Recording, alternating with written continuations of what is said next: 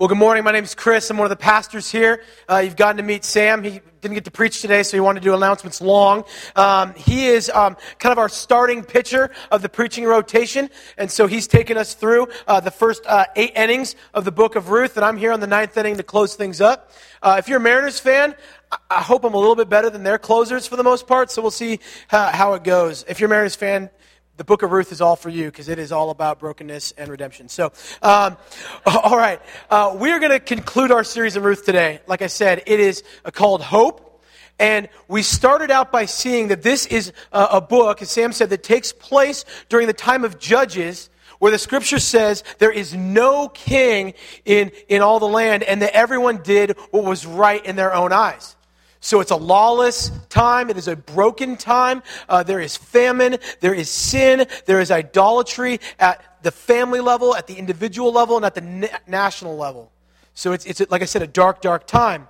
And so we come to this story of Ruth, almost like a love story in the middle of the Great Depression, to see that God gives us a brief snapshot of hope through one small family in one small town uh, amidst all this brokenness to um, actively work for the good of his people and for the glory of his name across the whole world.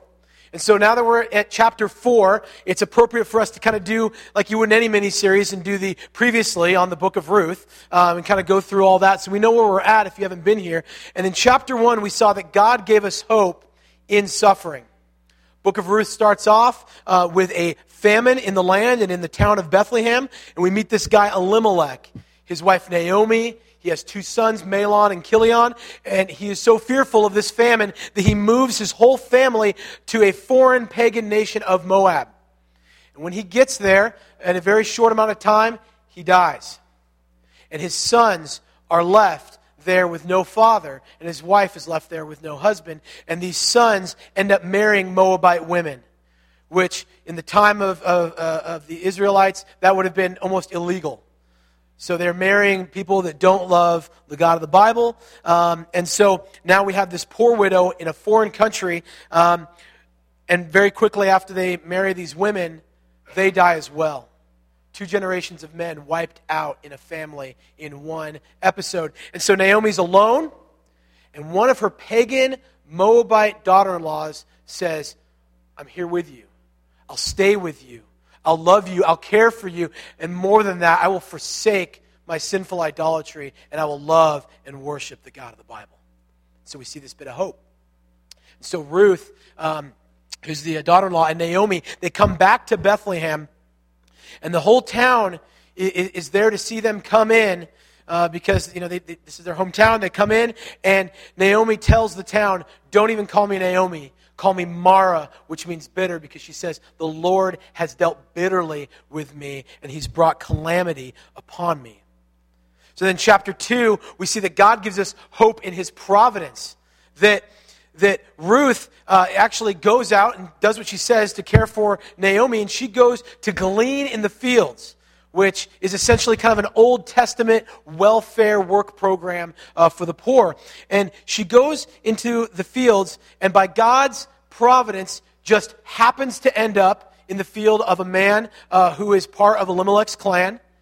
And um, it just happens um, that uh, he shows up while uh, she's working. Uh, this guy's name is Boaz. And, and it just happens that Boaz has heard of Ruth's character in caring for Naomi. He's kind of wanted to meet this gal, and he meets her. And as soon as he meets her, he kind of invites her on a lunch date. Takes her out, let's get some food. In fact, I'm going to give you some. Um, uh, some leftovers uh, for your mother in law, Naomi. Tell her Boaz says hi, and the story goes on. And, and even though both of them acted individually in their circumstances, it's God that provides for the material needs of Ruth and Naomi. And so then some time passes. Uh, it's harvest time. We get to chapter 3, and we see that there is hope in actually petitioning God. Something very odd uh, happens in that um, Naomi uh, tells Ruth to go get dressed up uh, and to after a giant harvest party where Boaz will be eating and drinking, and it says, "Be merry in his heart." Um, she says, "Okay, when he's when he's all um, sleeping off uh, the party, just kind of get all dressed up really nice in the middle of the night and go crawl into bed with him, and then just do whatever he says." Okay? That's odd uh, because I'm doing premarriage counseling for a young couple now, and they have signed a covenant saying they will not do that. Um, and so it's kind of an odd instruction to give uh, to a, a, young single woman, but um, by God's grace, there's no sin. And Boaz says, Yes, I will redeem you. I will marry you.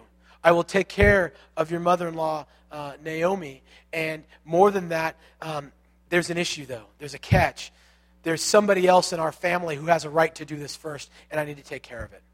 And so, chapter 3 closes with him saying, I, I'm going to take care of this for you, and I'm going to do it quickly. He sends Ruth back home. Uh, again, no sin. Um, and, uh, and we are now in Ruth chapter 4. So if you would please turn with me.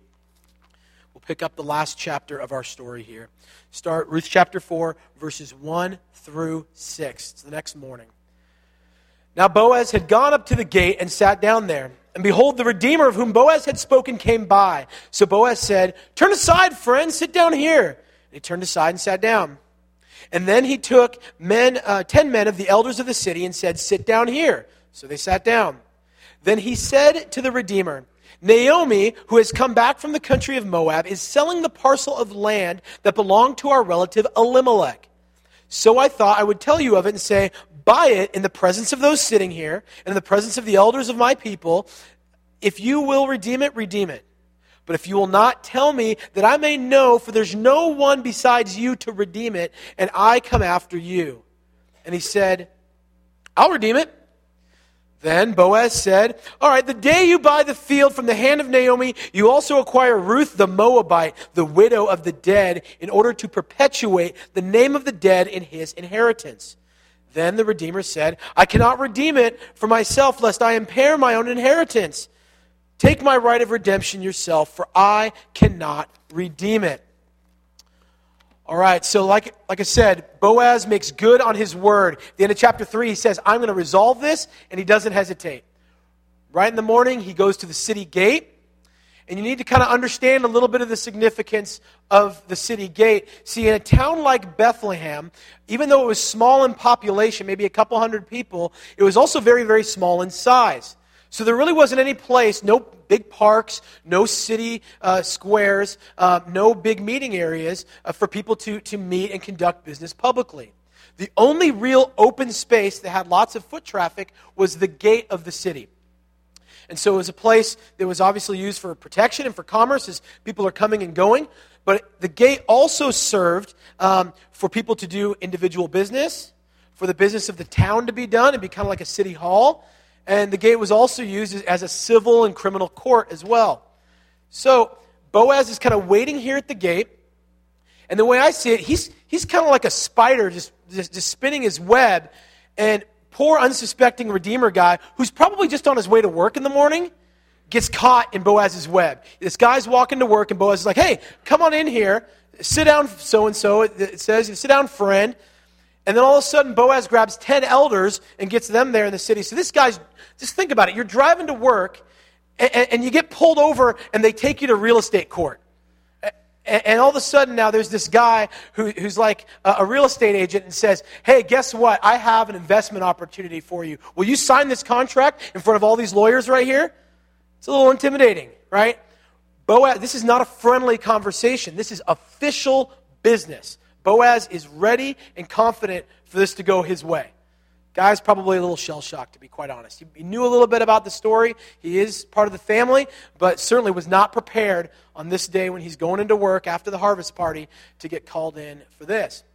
So, like I said, Boaz is confident that this is going to go well. And part of how we know that is I did some research in, in, in kind of Old Testament real estate laws. I'm sure you guys do that all the time. Um, and he actually didn't need 10 guys uh, to be there to seal this deal. He only needed two or three witnesses, uh, to be quite honest. But 10 guys is how many witnesses or judges are necessary to conduct a wedding. So Boaz is ready. He's got the end game prepared. He's ready to go.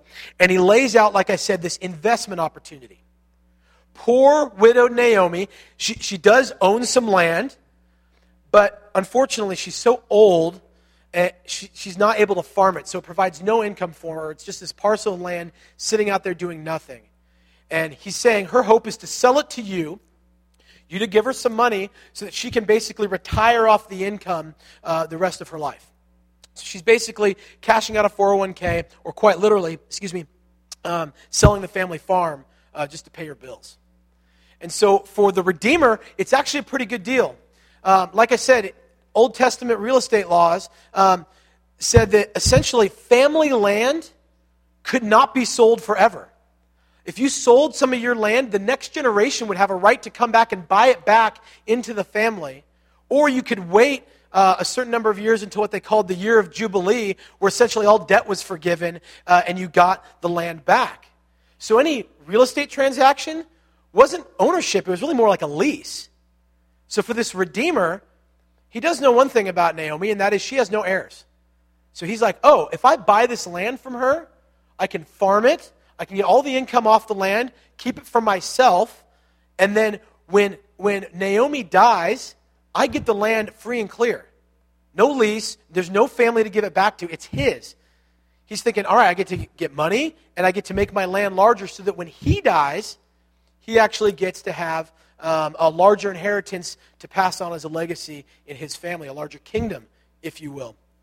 So he is all about it, and he just eagerly, publicly says, Yes, Sign me up. Let's close this out. So then Boaz kind of gives him the fine print, right? You ever been working on a, on a mortgage or working on some sort of business deal and then the fine print comes up? Boaz throws in the poison pill. He says that once the Redeemer buys the field from Naomi, he is also buying it from Ruth. And since Ruth is uh, also a widow, um, that he has to provide for Ruth, provide for Naomi, and provide a son that at the end of his days is going to inherit this land back from him and, and be in, in Mahlon's line and not in his own. And so this poor guy, well, I say this poor guy, but it's, it's actually kind of a weird application of the laws. And again, I know, I, I know you guys all spend so much time studying Old Testament, um, you know, land laws, but it would not have been made sense for these two things to be tied together. But we got to remember, this is Judges. And it was a lawless time. People were ignorant of God's law. So this guy, ignorant of the law, just kind of accepts it. Oh, guess this is the deal. And he says, I, I can't do this. I can't afford to do this because now instead of getting all the money himself and getting the land uh, himself, he'll have to pay Naomi. He'll have to work the land the rest of his life and support Naomi and support Ruth and support a new baby who's not even going to carry on his name. And then when he dies, all that work would be for nothing for his kingdom. So he's super excited about this deal when it looks like he's going to get wealthy and it looks like his kingdom's going to expand. But as soon as it's thrown down that he's going to have to actually sacrifice for someone else, he's going to have to actually work for someone else, he wants no part of it. He simply um, can't do it. And so he says he won't do it, he can't do it, he can't afford it, it'll ruin his legacy. And ironically, this guy who is so concerned and consumed with his own legacy, his own wealth, his own kingdom, is actually not named in this text at all. Here we are 5,000 years later, and, and this guy who's so consumed with his own fame, we, we don't even know his name. We don't even know who he is. So, we know Boaz. And why do we know Boaz? Well, we know Boaz because he stands up for Naomi and Ruth, not only as a redeemer, but also as a type of advocate for them. And, and, and he stands up uh, as well as like a high priest. I want you to get this picture. Naomi, Naomi didn't have to go to the gate to negotiate her own land deal. If you're ignorant of real estate, if you're not a deal maker, if you don't have a good real estate agent, you try to go sell your land, you're probably going to get a bad deal. Naomi doesn't have to do that. She has uh, Boaz stepping up to advocate for her. And Ruth, like I said, she's a Moabite.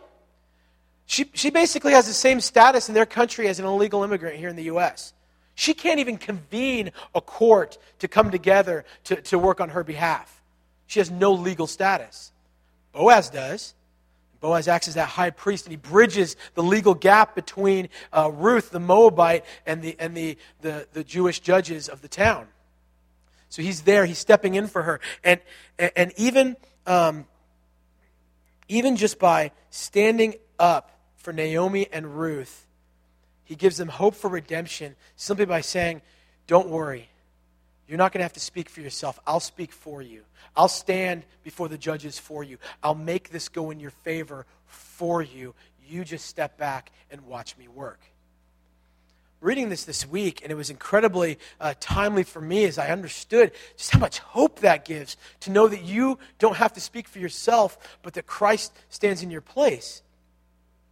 I um, share an embarrassing story with you that, that, that pertains to this, and that is um, three weeks ago, uh, I, we brought our newborn, uh, premature baby daughter, Haddon Grace, home uh, from Wenatchee, drove across the mountains, uh, get home, and uh, immediately I need to go drive down to Kirkland to Evergreen Hospital to get a baby scale because we have to weigh her every feed to make sure we, she gets at least you know, 35 milligrams of, of, uh, of milk and nourishment.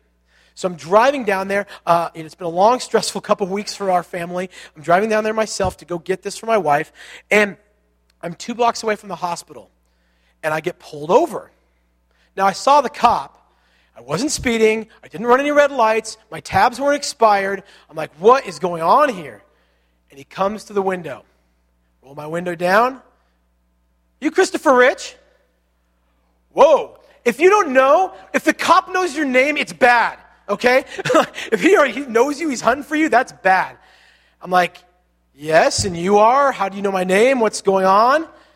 Well, um, Mr. Rich, um, are you aware that you're driving with a suspended license and I have the right to arrest you right here and impound your uh, motor vehicle? No, I'm not aware of that in any way, shape, or form. You want to go back and check the record again? See, I'm a good person. I don't do bad things. Um, and so uh, he goes back and checks the record and he says, Yes, Mr. Rich, um, according to the state of Washington, uh, you have sinned against us in the manner of uh, having an unpaid speeding ticket from June of last year. I said, Well, I did get a speeding ticket in June of last year driving to work, just 70, wasn't that bad. Um, and I did get a speeding ticket. I said, And I paid that ticket in, in early July of 2011. Well, Mr. Rich, our records show that you owe us a debt and that your license is suspended and you are, uh, your status with the state is illegal. So okay, it was not quite that dramatic. Um, so, don't even know what to do about that. We'll just move on. So he, Eric, you okay? All right, Eric's good. All right. So I was that terrified, though. I, he's like, "You're gonna, he, I'm gonna get arrested, and my poor wife's not gonna have, you know, a, a nursing pump or, or a baby scale, and this is horrible." And he gives me a little bit of grace. He says, You've been cooperative today. Oh, really? Of course I've been cooperative. What am I going to do? Start a fight? Um, he, he's like, You've been cooperative today. I won't arrest you, uh, but you need to get this matter resolved. Yes, and amen, I'll get this matter resolved. So I go the next day. Now I'm aware of my sin against the state of Washington, uh, where I had previously been ignorant. I go and I do all my research, and I come and lo and behold, according to the law of Washington, I paid my speeding ticket the day after it was due. And because of that, there was a $50 late charge that I was unaware of. Just like some of us have some sin in our lives that we don't even think is sin.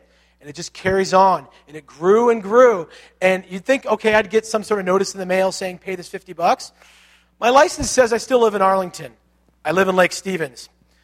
My license says that we rent our in law's house from us, and my in laws, for some reason, never gave me this notice. They must not like me. I think they're hoping this was going to happen. Um, so, never got this notice, and lo and behold, because of $50, my license is suspended. And so I immediately spent the next morning hours and hours researching this, paying everything off, getting my license reinstated, all this time trying to advocate for myself, getting everything done I needed to, doing the, to clean myself up and, and, and, and erase this embarrassing uh, incident. And I, I did that. The only issue was I still committed a crime, and that was driving with a suspended license. And so on Tuesday, I had to appear before Kirkland Municipal Court. And so I was nervous because I don't have a lot of experience being a criminal. Um, and so I was really ignorant as to how this was all going to go down. And so all day, all morning rather, it's, it's early in the morning, I, I show up to the court and I look around at all these nasty, dirty sinners that have committed crimes like me. Um, and I'm, you know, I, mean, I, at least put a tie on, you know, come on, buddy. Um, and, and, but then I noticed that several of them, because this is criminal court, this isn't like traffic ticket court, um, some of them had lawyers. I'm like, oh, wait, should I have gotten a lawyer? Like, I didn't have a lawyer. I didn't have any advocate standing up for me. I mean, I've watched a few episodes of Law and Order, but, you know, I, and I took a business law class, but not going to help me. And so I get to the courtroom, and there's a young man there uh, who's a, a, a recent uh, lawyer, and he is contracted with the city of Kirkland. And he says, "You, Mr. Rich." And this time, I'm a little more excited. yes, I am Mr. Rich. Uh, do you know me? Yes, uh, we know you. I have researched your case. Uh, I have seen that you've done everything to radically repent uh, of the sins you've committed. He didn't say that, but that's what he meant. Um, I see that you've, you've done everything you can to clear this up. I have already talked to the prosecutor. Uh, we have settled this matter. Uh, your, your, uh, this case will criminally be dismissed. We will get up before the judge. You will not have to say a word. I will speak for you, and this will all be taken care of. Very excited. That's what Christ does for us. I didn't have to say a word to the judge other than, yes, I'm Mr. Rich. It was beautiful. It would have been even more beautiful if he had paid the $250 fine the court gave me for the infraction. Um, that would have been even better. But the, criminally, legally, it's dismissed. Huge blessing. You need to understand that even though, like I said, I was ignorant of my sin, ignorance of my sin did not excuse me of anything. And at the moment that, that sin was made aware of me, my reaction was to radically repent and do what I could, and yet there was something missing. I still had to be settled legally. And so uh, I love that he was able to step in for me. And we see that Jesus steps in for us as a high priest. In Hebrews 9 11 through 12, it says, But when Christ appeared as a high priest of the good things that have come through the greater and more perfect tent, not made with hands, it's not of the creation, Old Testament reference, uh, he entered once for all into the holy places not by means of the blood of goats and of calves, but by means of his own blood, thus securing an eternal redemption. It's beautiful. He also steps in for us as an advocate. He says here, I love this, 1 John 2, 1 and 2. My little children, you're so nervous. I'm writing these things to you so that you may not sin. But if anyone does sin and not pay their speeding ticket, um, if anyone does sin, we have an advocate with the Father, Jesus Christ, the righteous. More than an advocate, he is a propitiation of our sins. Fancy word means he sacrifices for our sins. Not for ours, but also for the sins of the whole world. Wow. It's beautiful. That's, the God, that's what Jesus does for us, as, to, to clear us of our debt of sin. And I think when we, when we come to a place like Ruth 4, and we see this, this whole story of Ruth, I think we want to relate to Naomi and Ruth. Because we see them as, as kind of humble and downtrodden. We don't see them as criminals. They never really did anything wrong. You know, uh, and, and Ruth is, is even younger and attractive. She actually has something to offer Boaz and so, uh, who's an older, you know, single guy. And so we just kind of think of this like with Jesus, like, well, Jesus, I know you're lonely in heaven. Uh, I'll come and be your friend if you just kind of take care of me a little bit, uh, and, and, everything will go well. Well, the, the reality is, our true condition, our true debt, our, our, our true righteousness before God is so much greater than the distance between wealthy Boaz and poor Ruth and Naomi.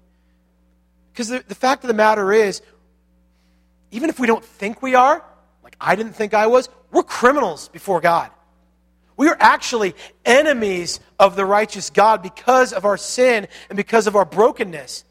We're not just good people that had bad things happen to us and are sympathetic. We're actually enemies. And God lays this out for us. I, I don't make this stuff up because it's not popular. Uh, we see this uh, in Romans 5, 6 through 11. For while we were still weak, at the right time, Christ died for the ungodly. For one will scarcely die for a righteous person, though perhaps for a good person one would dare even to die. But God shows his love for us, that while we were still sinners, Christ died for us. Since therefore we've now been justified by his blood, much more shall we be saved by him from the wrath of God. You're saved in Christ from the wrath of God. No Christ equals wrath. That's our natural condition. For if, while we were enemies, we were reconciled to God by his death of his Son, much more now than we are reconciled, shall we be saved by his life. And more than that, we also rejoice in God through our Lord Jesus Christ, through whom we've now received reconciliation. I'm reconciled now to the city of Kirkland. We're good. In Christ, we're now reconciled to God. The thing is, I know we want to see ourselves as Ruth and Naomi. They're popular, they're sympathetic. I want you to think in more current terms of who we are before God. there's been two stories that have dominated the news for the last two weeks. One is the shooting in Aurora, Colorado. We're all familiar with that. And the other, if you want to get away from that news story because it's dark, it's disgusting, you just want to watch some sports and turn on ESPN, all they're talking about is Penn State. We all know what happened to Penn State, right? Good with that? Okay, won't go into that. The reality are is before a righteous and just God, we are not sympathetic and attractive like Ruth and Naomi. We are as reprehensible as James Holmes and as disgusting as Jerry Sandusky. That is who we are. That is what our sin makes us. And that is what makes the gospel of Jesus Christ so scandalous because he redeems us anyway. None of us want to redeem those guys. But Jesus redeems us, even though he sees us as way worse. We have to understand the depth of our sin and understand that redemption gives us hope because we're not just cleared of our legal debt, we're not just cleared of our punishment of wrath and return to this kind of neutral state where, okay, I'm, I'm good again, I'll kind of go do my own thing. He does so much more than that. That lawyer, he helped me get cleared of my debt he didn't establish a relationship with me. We didn't go get lunch afterwards. We don't hang out in our buddies.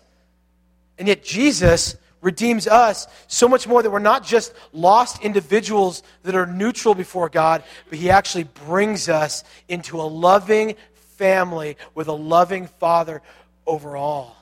We're now part of a people. And so we have more than just hope in our debt being removed, but we have hope in our reconciliation to God. It, it, lays out this way in Ruth 4 as hope in marriage. Go back to Ruth 4, looking verses 7 through, we'll go all the way to, uh, to 12.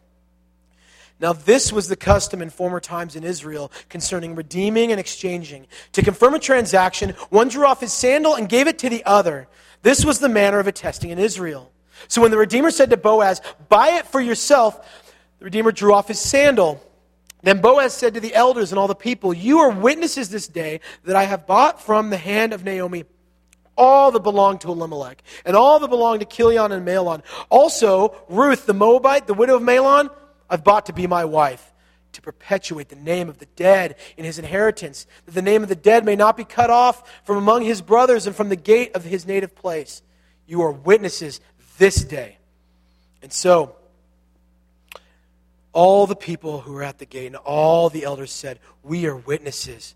May the Lord make the woman who's coming into your house like Rachel and Leah, who together built up the house of Israel. And may you act worthily in, in Ephrathah and renowned in Bethlehem. And may your house be like the house of Perez, whom Tamar bore to Judah because of the offspring that the Lord will give you by this young woman.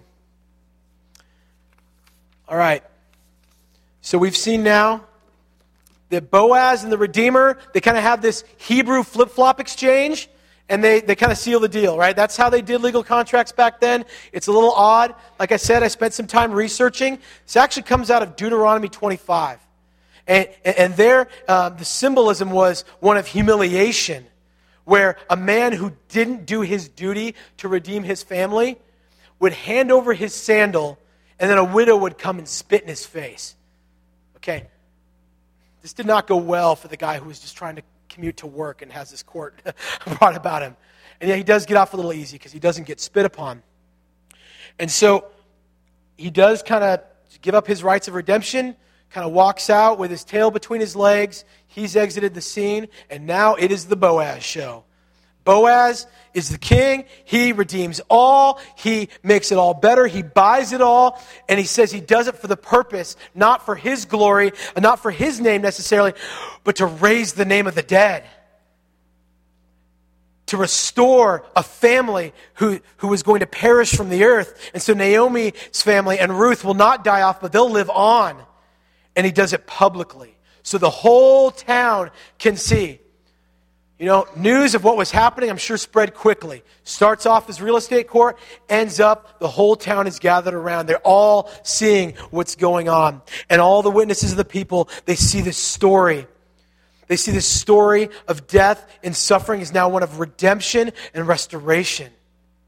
And they, they recognize now this statusless, illegal immigrant from Moab, is now part of their people. And she's even more than just part of their people. They equate her because of who Boaz is and because of his glory. They equate her with the queens of Israel, Rachel and Leah, the big matriarchs that built a whole nation. And They say, You'll be blessed like them. And because of how glorious and how gracious Boaz was, they praise his name. They say throughout the region, throughout the town, let your name be blessed. And so they even say, um, they praise God, right? Because Boaz is great, but God is greater. And they show that, wow, God's doing what he did with Boaz and with Ruth is just as crazy and as weird as what, what Judah and Tamar did back in Genesis 38. If you got the time, hilarious story. Definitely read that. Uh, Genesis 38.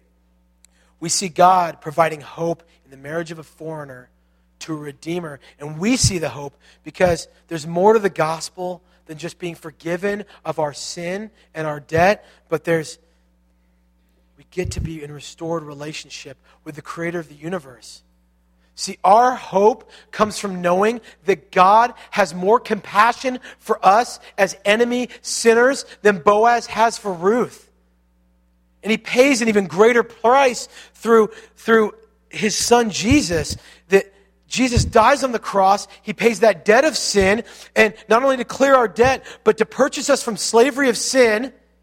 And then, after removing us from sin and slavery, He seals us to the Father by the power of the Holy Spirit to be united with the Creator of the universe forever.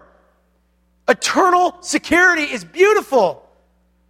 And we see it. We see it. Paul lays it out in 1 Corinthians 6 19 and 20.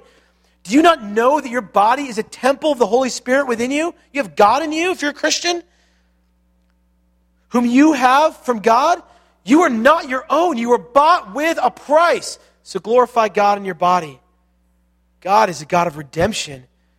He has the will and the power to redeem the bitter, the broken, and the outcast into perfect fellowship and relationship with Him.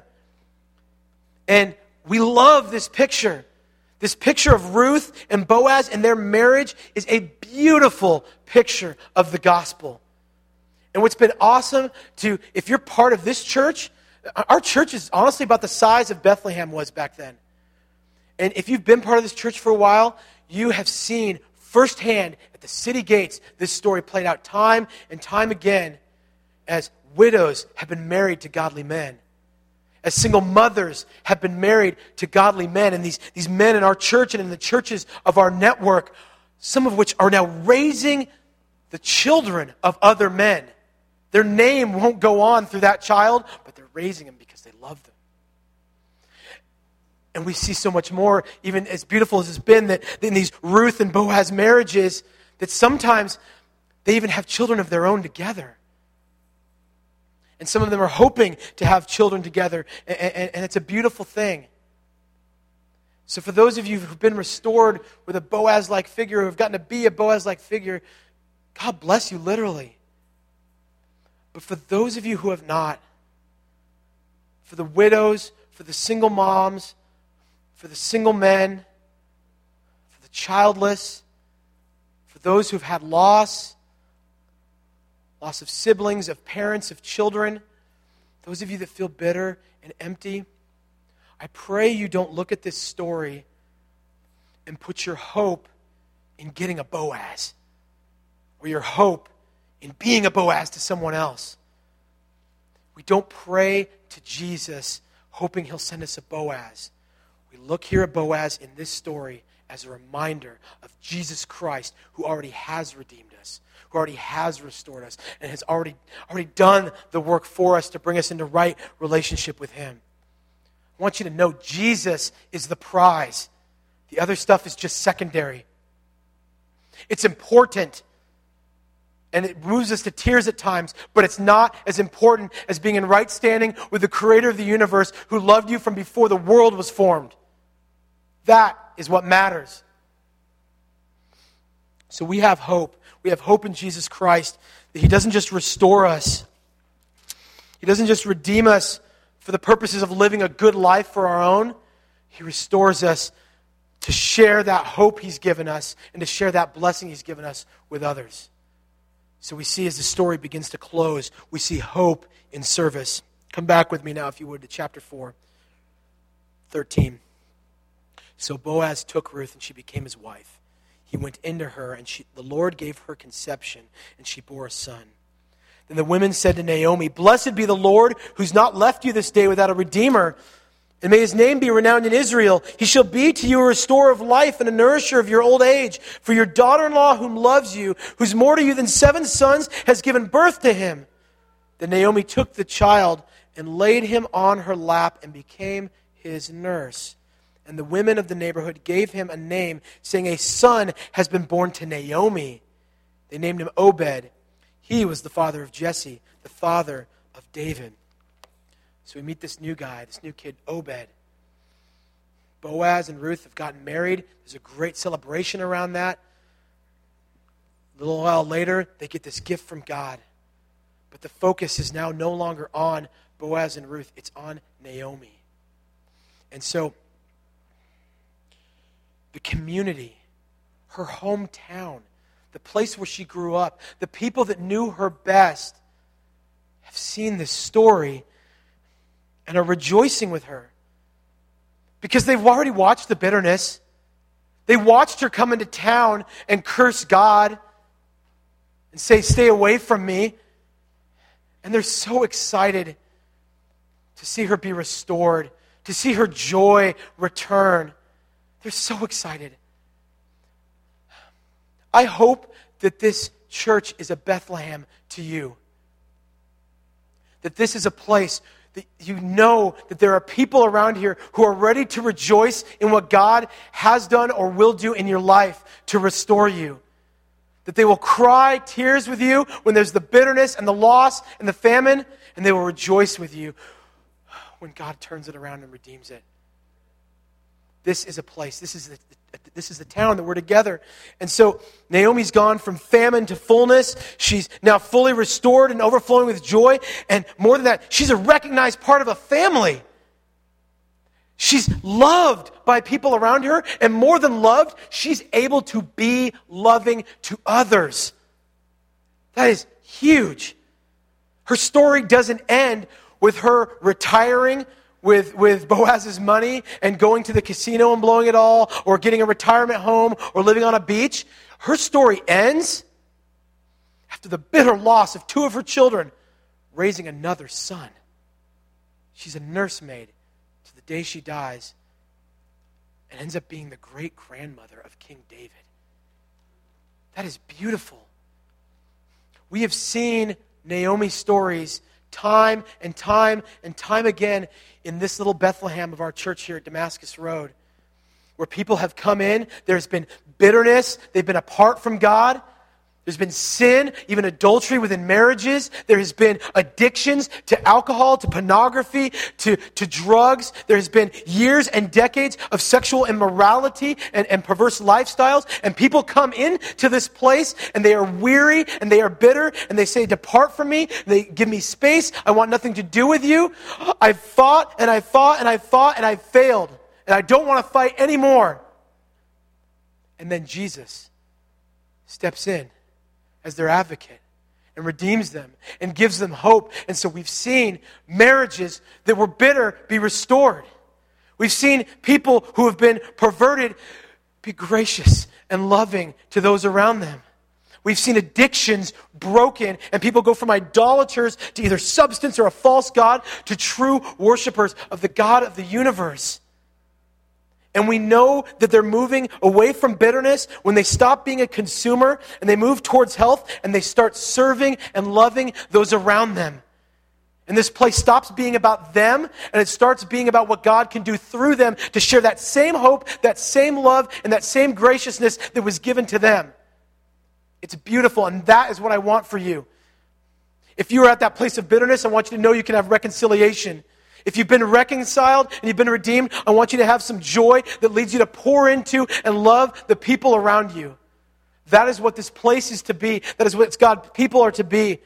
Because I don't want you to just feel good about yourself knowing that your debt's redeemed. I don't want you to just feel like you're valuable or you're a good person. I want you to know in Jesus Christ, you are actually valuable. He tells us He reminds us because we forget so often and so easily. He reminds us in 1 Peter 2 9 and 10. He says, You are a chosen race. I've chosen you. You're a royal priesthood, a holy nation, a people for his own possession, that you may proclaim the excellencies of him who called you out of darkness and into his marvelous light. Once you were not a people, but now you are God's people. And once you've not received mercy, but now you've received mercy. This is beautiful. Ruth serves Naomi in her poverty. Boaz serves Ruth in his wealth. And Naomi is now poured into and restored and healthy and joyful enough that she's pouring into Obed. And God does it to preserve a royal line of redemption throughout all of history. It's beautiful. And so, as Ruth ends, we get to kind of start returning to the 20,000 foot level again. We raise up and we start seeing what the implications for this little story are for the entire nation of Israel and for the entire world. Amidst the chaos of judges, bad economic times, dark times, there's a king coming. We see it. Let's close out Ruth 4. Here we go. Verse 18. Now, these are the generations of Perez. Perez fathered Hezron. Hezron fathered Ram. Rather, uh, Ram fathered Amminadab. Amminadab fathered Nahshon. Nahshon fathered Salmon. Salmon fathered Boaz. And Boaz fathered Obed. Obed fathered Jesse. And Jesse fathered David. So, throughout the book of Ruth, it's God that reigns supreme. In the midst of national chaos, yes and amen, he cares about his people he cares about the individual circumstances of his people. And so we see he takes care of Naomi, he takes care of Ruth, he takes care of Boaz, all without never forgetting the plan he has, not just for the individuals, but for the nations of the world. He, he loves us as individuals and cares enough to redeem the world. And so, famine in Bethlehem, death of Elimelech, the death and loss of two children, all serve in God's plan to get the nation of Israel to their King David. And so we get to King David and we see he's a, they say he's a man after God's own heart. He's a good king and restores the glory of the nation, and yet he is not perfect. He is not God, and his deliverance is brief at best. And so Israel and the rest of the world is left waiting for a better David to come. By God's grace, we have the hindsight in God's word to look at Matthew 1 and see that this genealogy that starts in Ruth doesn't end with David, but goes all the way to our Lord Jesus Christ. And the king shows up in dark, dark times. And the king stands in the gap as our advocate and high priest on that cross. He pays our debt so that, so that we can be redeemed. And then he dies he rises again so that we can have some restoration, some hope, some joy, and new life and resurrection. And he leaves and he says, I'm coming back. And when I come back, all will be restored, all will be made new. A new kingdom is coming. And so we see, I just want us to have hope as we step back from the story of Ruth to see that even when things are bad in our own lives, even when things look bad across the world, that our lives are so limited in what we're able to see. One narrow, tiny flash of a lifetime. And God has a large plan to redeem all things throughout all history. So there's, there's even if things never get better for you, you have no idea what role you played in the deliverance of a people. Elimelech, Mahlon, Chilion had no idea when they died what their deaths meant. So I want you to have hope, knowing that there's a bigger plan, that God's redeeming people, praising Him for His glory and for their joy through all eternity. So we're going to close. I want you to see where this ends. We're going to close in Revelation chapter 5. I want you to see where this is going. I want you to have hope as we leave this place, knowing uh, what's ahead. Revelation 5, starting verse 9. And they sang a new song saying, Worthy are you, speaking of Jesus, to take the scroll and open its seals, for you were slain And by your blood you ransomed people for God from every tribe and language and people and nation. And you've made them a kingdom and priests to our God, and they shall reign on the earth. Then I looked, and I heard around the throne and the living creatures and the elders the voice of many angels, numbering myriads of myriads and thousands of thousands, saying with a loud voice, Worthy is the Lamb who was slain to receive power and wealth and wisdom and might and honor and glory and blessing. And I heard every creature in heaven and on earth and under the earth and in the sea and all that is in them saying, To him who sits on the throne and to the Lamb be blessing and honor and glory and might forever and ever and ever and ever again. We are going to come now and we're going to take communion and we're going to remember the price that our Redeemer paid for our souls. And we're going to give our tithes and our offerings, remembering that everything we've been given has come from God. And we're to be stewards of what He gives us. And we are going to sing praises to our King who is, who was, and is to come.